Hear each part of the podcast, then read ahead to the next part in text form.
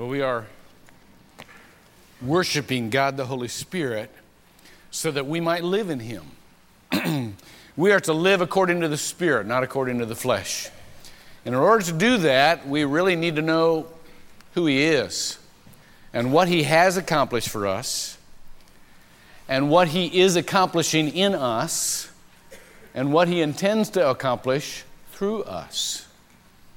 Now, today we're going to talk about Jesus building a world movement.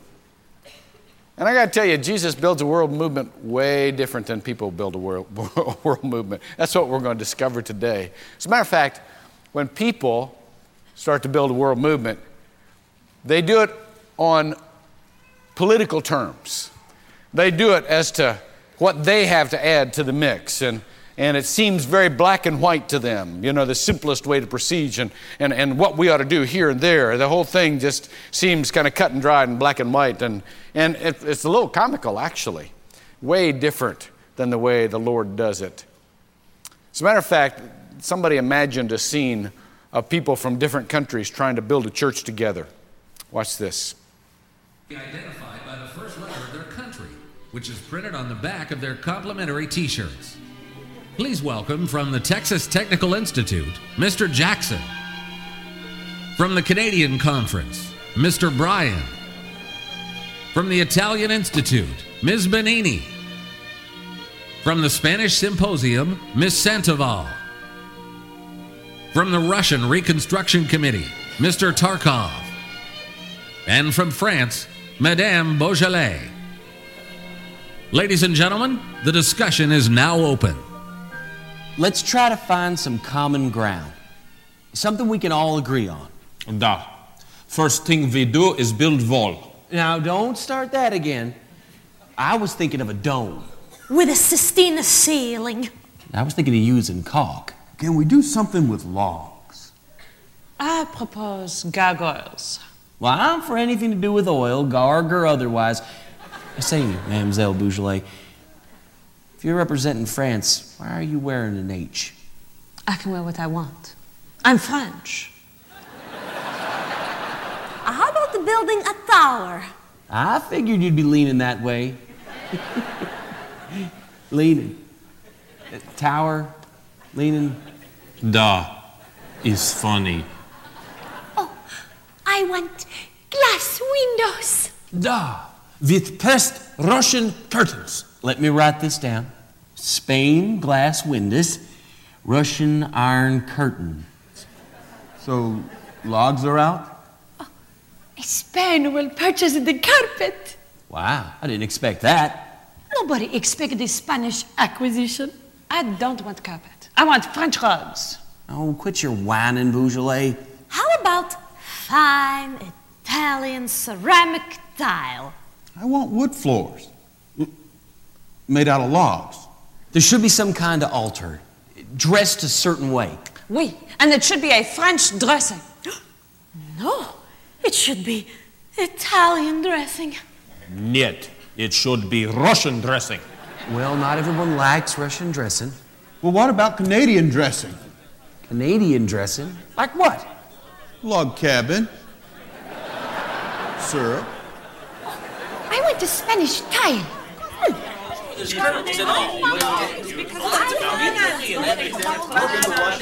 gotta say, we got logs here, and I know we do logs. We gotta build the. This is this. Listen. We've got to find a common theme, something we can all agree on.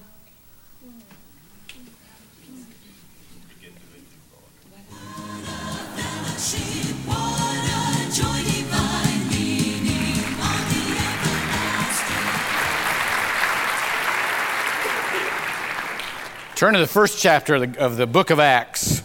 Acts of the Holy Spirit. It says Acts of the Apostles, but it's really Acts of the Holy Spirit. And let's see how Christ builds a world movement by never concentrating on a world movement, by not concentrating on how everything will come together. First of all, he comes to this little room, scared people. And he makes a prediction. He tells them what's going to come so that they can take full advantage of something that's going to come immediately, but he doesn't give the long range prediction. As a matter of fact, he says this, verse 4 And gathering them together, he commanded them not to leave Jerusalem, but to wait for what the Father had promised, which he said, You heard from me. For John baptized with water, but you shall be baptized with the Holy Spirit, not many days from now. So when they had come together, they were asking him, saying, Lord, is it at this time that you are restoring the kingdom to Israel? Now I want you to see the same mentality in this that we just saw up there. Everybody thinks that when something coming is coming from God, it ought to center around them and their group and their people. This is a normal thing, by the way. You needn't be ashamed of this. All of us were wired to ask two questions. First of all, what does it mean to me? And second of all, what does it mean to my group? I want you to see two tendencies. I want you to understand that the disciples were originally looking for the restoration of the political uh, dominion of Israel. They'd been waiting for it for five centuries since David's kingdom. And so when they thought they had a Messiah, that's automatically the way they thought it would come. Um, I want you to see that they thought this was the last days. Most Christians I talk to who are, Christ- who are serious Christians think this is the last day. I mean, that's anything that happens, oops, it's the last days. That's, a fir- that's our first conclusions. That's okay. It's okay to do that. Um, but you got to understand there's a lot of last days here. And so they think it's the last days, and, and, and they think that this has to do with them.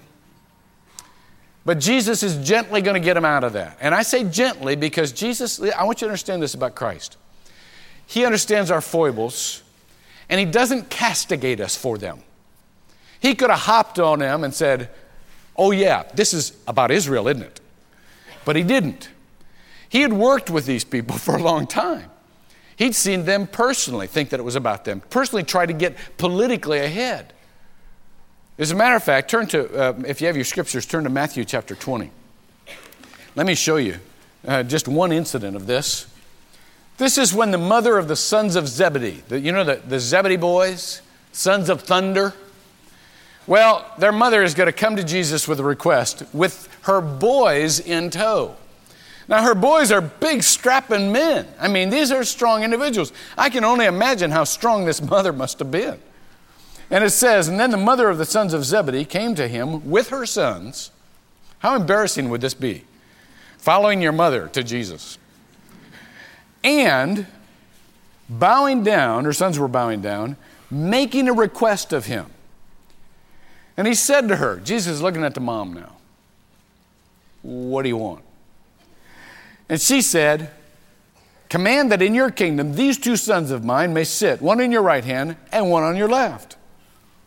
And Jesus said, He had, he had you, don't, you don't know what you're asking here. He looked at the boys. He said, Can you drink of the cup which I'm to drink? Which, in, in other words, can you go through what I'm about to go through? And they said, Oh, yeah. And he looked at them and said, Well, you will. But it's not mine to offer you those seats. And then he said this.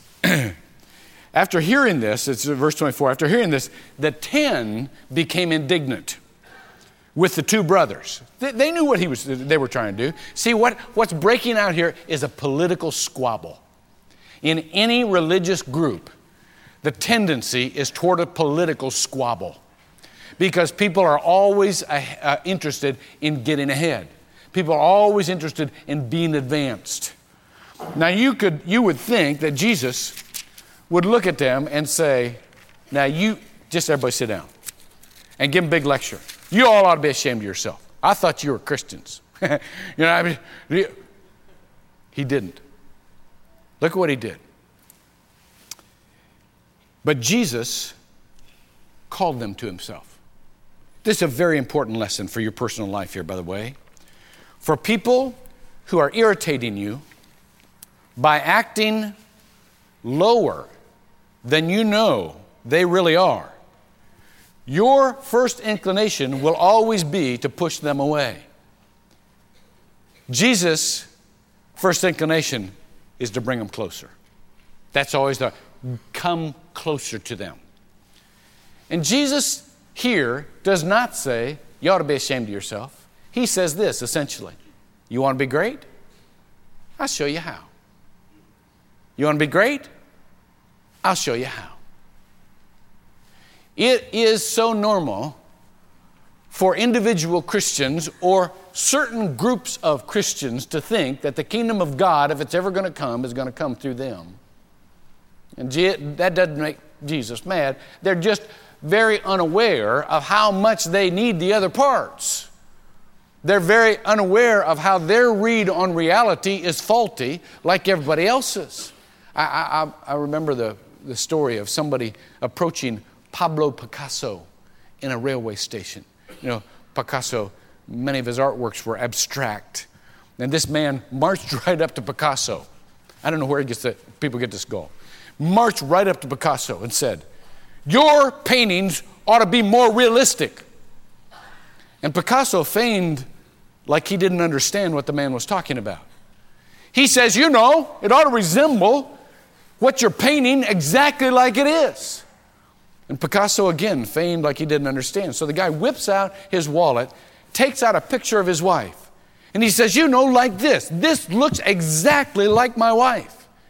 And Picasso looked at the picture and he said, My, she's rather small and flat, isn't she? People aren't aware that their take on reality is not exact. We aren't aware of our own faults. And so, when the disciples came to Jesus and said, Is it this is this is the time, isn't it? When you're going to bring the kingdom back to Israel. This is this is our big day, isn't it? Jesus didn't castigate them. He simply looked at him and said, You know what? Look at the next verse with me. It says, It's not for you to know the times or the epochs which the Father has fixed by his own authority. Times here and uh, is, is chronos, the chronological time. You can't know when.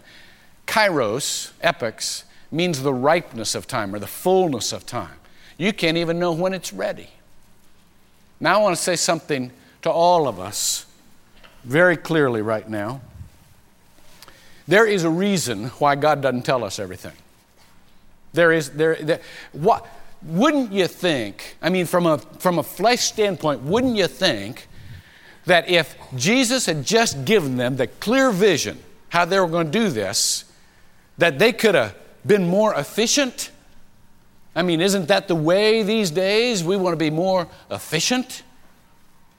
Some of you right now are saying to God, God, if I only knew why, if I only knew when, if I only knew what you wanted, then I'd go do it. Right? And you're kind of mad at him because he's not telling you. And you think he's kind of being stinky about the thing. This isn't very efficient, God. But God's always been like that. Deuteronomy 29 29 says, For the secret things are for God. The revealed things are for us and for our children, but the secret things are for God. In other words, God reveals that which will help us and keeps secret, watch this, that which will help us. God is just as much in the not telling you business as He is in the telling you business. Why? Well, there are probably lots of reasons, but I can think of one right up front. We live in a day of visions, don't we? I mean, 20 years ago, if some religious leader would have said, I've got a vision from God, they'd have come with a little white jacket with very long arms and tied his arms up and carted him off. But today, everybody's got a vision, don't they? I mean, Leonard Sweet says you can't run for dog catcher without a vision. Got a vision, got a vision.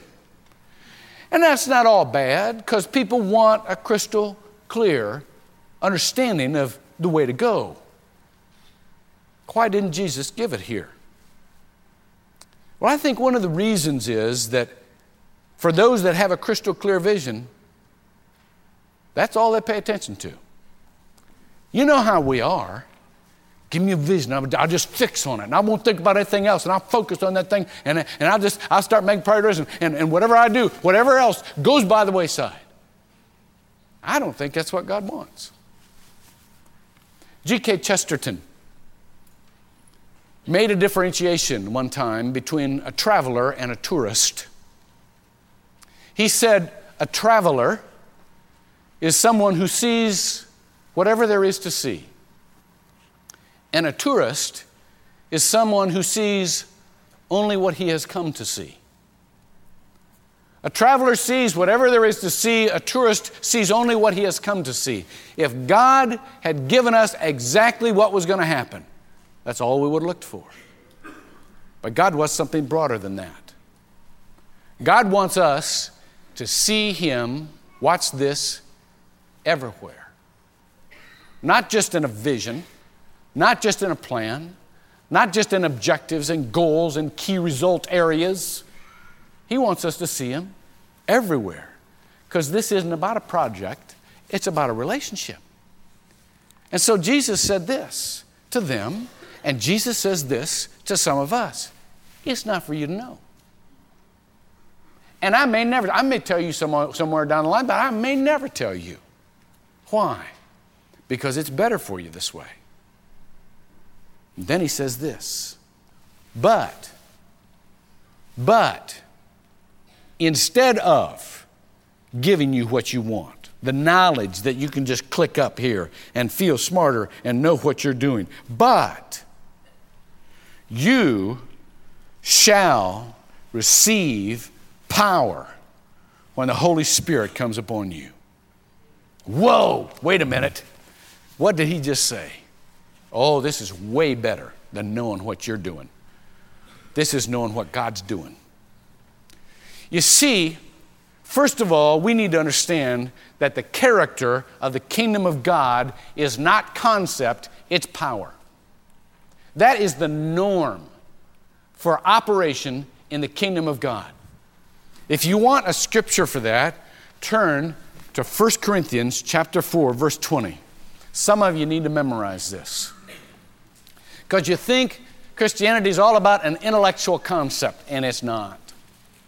1 Corinthians chapter 4 verse 20 says this: For the kingdom of God does not consist in words, but in power.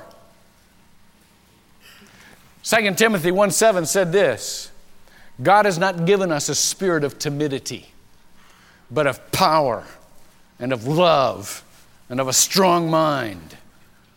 You shall receive. If you have received Jesus Christ as your Savior, you have that power residing in you. You can't separate Christ and the Holy Spirit. You can't say, I'm going to accept Christ, but Holy Spirit, you stay out. Now, it may not be president yet, but it is resident now. And if I could say one thing to you this morning, it would be understand the power you have living inside you right now. Understand that. The word here is not just authority, that's a word for power in the Bible, that's exousia.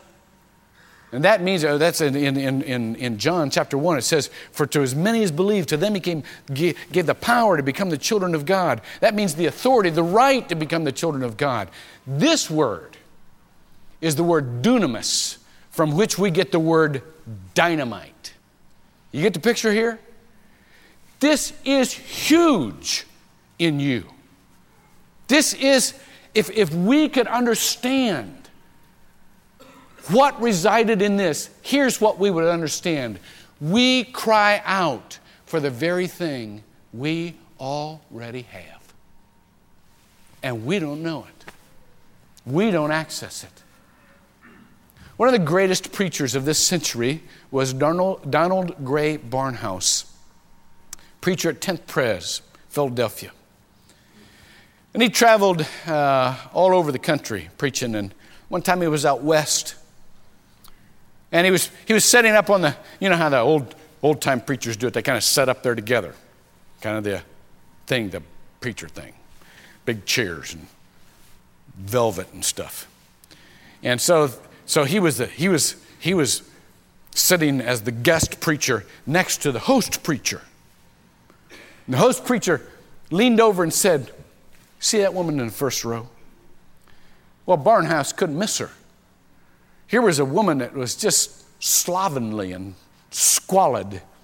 She looked not dirty, but disarrayed. Her clothes were tattered, and, and, and she even had a toe sticking out of a slipper with a hole in the end of it. The host preacher said, Let me tell you a story about her. 20 years ago, she and her husband lived on an old farm just out of town. I mean, it was a dilapidated place. There was a, they had outdoor facilities. They had 50 yards from there was a, was a pump well where they got all their water from. They lived in an absolute shack. And during that time, somebody came through these parts testing for oil, and they found oil on that property. And they found more oil on that property, and they found more oil on that property. And in no time at all, these people were multi, multi millionaires. Now, soon after that, her husband died. And so the attorneys for the estate came to her, explained to her that all of this wealth was accumulating in her name, and gave her papers to sign. But here was a woman so fearful of attorneys, so fearful that the little bit she had would be taken away, she would not sign. And to this day, that woman has wealth accumulating, untold wealth. But she lives in that same shack, same outdoor facility, same well, because she's so afraid that the little bit of life that she knows might be taken away. And Barnhouse looked at that host preacher and said, I know thousands of Christians who live exactly like that. They have all of the power of the Holy Spirit residing in them, and they won't access it. Do you know the fruits of the Spirit? In Galatians chapter 5, it lists them. The very same things that you pray for every day. Lord, let me love. I haven't got anything left in here to love. Let me love. Do you know that all of the love of the universe. And all of the power to love in the universe resides in you right now. Lord, I'm so sad. I'm so depressed. God, I wish I just for once I could be happy. What is the fruit of the Spirit? Joy. You, you have all of the joy, all of the reasons for joy residing in you right now. And some of you go from one day to the next wondering if you shouldn't kill yourself because you feel so bad. God, I'm so anxious. I'm so worried. If I could just have a little peace. You have all the peace in the universe available to you right now. Right now. God, this person's driving me nuts. If you could just give me a little patience. You know what? Some, one time somebody went up to Billy Graham, said, You know, I wish I had your patience. And Billy Graham said this I, I haven't got any more patience than anybody else. I just use mine. I just use mine. You understand? All of that resides in you right now. You shall receive power when the Holy Spirit has come upon you. And then it says this and you shall be my witnesses. You shall be my witnesses in Jerusalem Both, I'm sorry, both in Jerusalem and Judea and Samaria and the othermost parts of the world. Let me, let me explain first that both, and, and then let's come back to that very simple concept because, because we have very simple marching orders. I hear Christians say, oh, well, I wonder what I'm supposed to do. Today, you will not wonder that ever again because we all have marching orders in common. But I want you to understand that Christians get into this little either or paradigm because much of morality is either or. It's not, I mean, it, it, this is right, this is wrong. And that's how it's laid out. But it's wrong to take that paradigm and apply it to paradigms of operations. Christians set up for them, themselves these false dichotomies, these false choices. Either we got to do this or we got to do this. Either this message is for Jerusalem or it's for Samaria, our sworn enemies. Or it's for the othermost parts of the world who don't even, don't even understand it. It's either us or them. And Christ said, no, it's both. Most successful operations in this world are both and operations.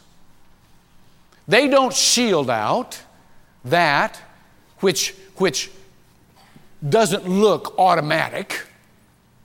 Jesus said you got to think in terms of both and when it comes to operations.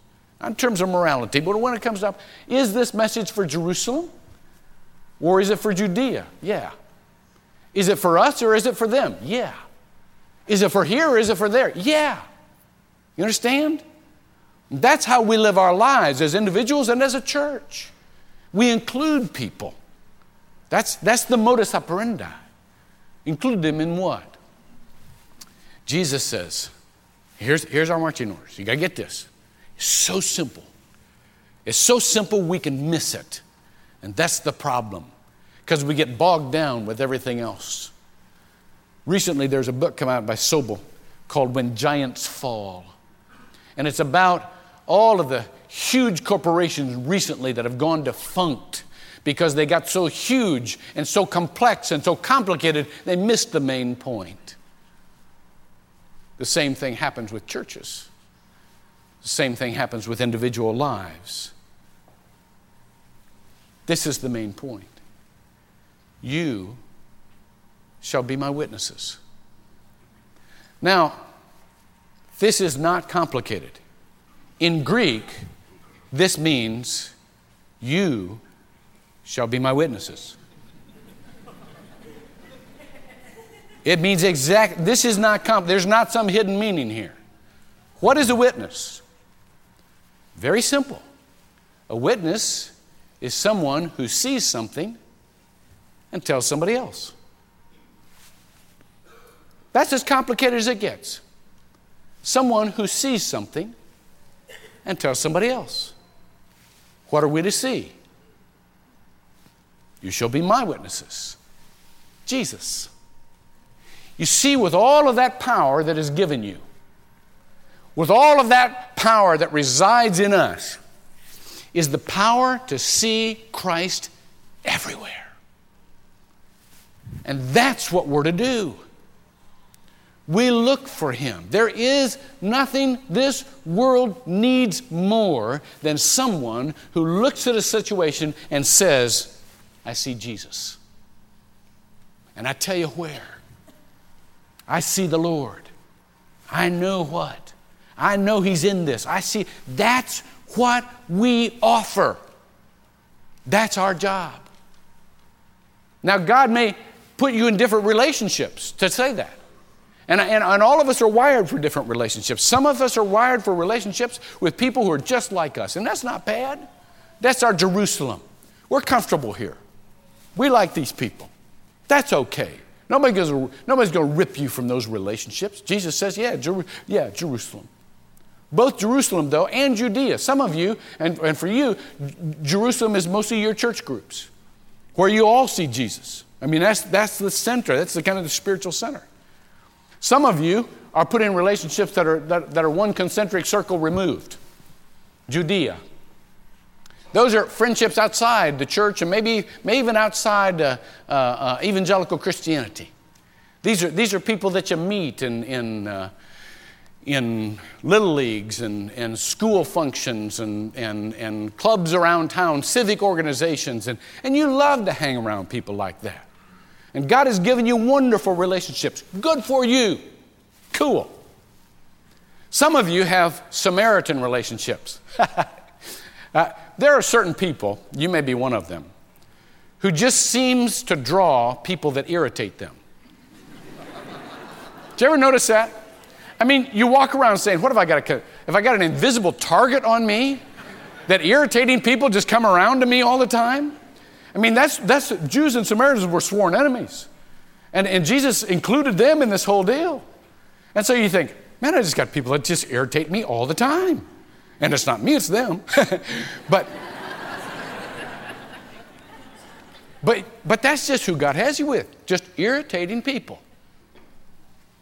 And some of you are going to have relationships with people you don't know yet, but they're from all across, they're from all over the world, just the uttermost parts of the world. With all of those people, here's your job see Jesus, tell him. That's it. Very simple. Look for Jesus, tell him. All of our lives are not revolutionary. Most of our lives are very normal. But it's that little bit of life that makes all the difference. That little bit that we can add that makes all the difference. That spiritual sight. When Willard Butcher took over as the president of Chase Manhattan Bank, Marion Folsom who was a friend of his and a top executive at Eastman Kodak, came to him to counsel him on his new role. And he said, Bill, this is what you're going to find 95% of what you do as the chairman of Chase Manhattan Bank could probably be done by a fairly intelligent high school sophomore. But you get paid for that other 5%. 95% of our lives could be done by anybody. That does not mean it's unimportant. As a matter of fact, that's where we build up credibility to be heard for the other 5%. But that other 5% is everything that the world needs. See Jesus, tell somebody. And one more thing. Look at the rest of this. It says, And after he had said these things, he was lifted up, and while they were looking on, a cloud received him out of their sight. And as they were gazing intently into the sky while he was departing, behold, two men in white clothing stood beside them. And they also said, Men of Gal- Galilee, why do you stand looking into the sky? This Jesus, who has been taken up from you into heaven, will come in just the same way you have watched him go into heaven. Now, just let me say this now, sit down. Everybody's afraid they're going to miss Jesus if he comes back again. No, you really won't. Nobody going to miss this, really. It's, go- it's going to be okay. Don't be afraid. But here's the other thing we don't just stand when we see Jesus looking up into the sky. It took angels to come and say, What are you doing? What are you doing just standing here? You got to go do what you were commissioned to do. Our job isn't to all assemble and look up into the sky. Matter of fact, the angels would say, What are you doing just doing that? Let me ask the worship team to come back out and give us our marching orders. There's a song, I love this song, and it talks about just keep walking on. Just keep walking on. God has given us this power. And the way we exercise this power is just to go through life fixing our eyes on Jesus. Hebrews 12, 2. Fixing our eyes on Jesus, who is the author and finisher of our faith. Don't go through life just watching your own feet spiritually. Anybody who ever tried to walk a straight line by watching their feet knows how impossible that is. It'll curve all over the place. The way you walk a straight line is you pick out a target and you right you walk right toward it. And our target, our eyes are fixed on Jesus. Keep walking on.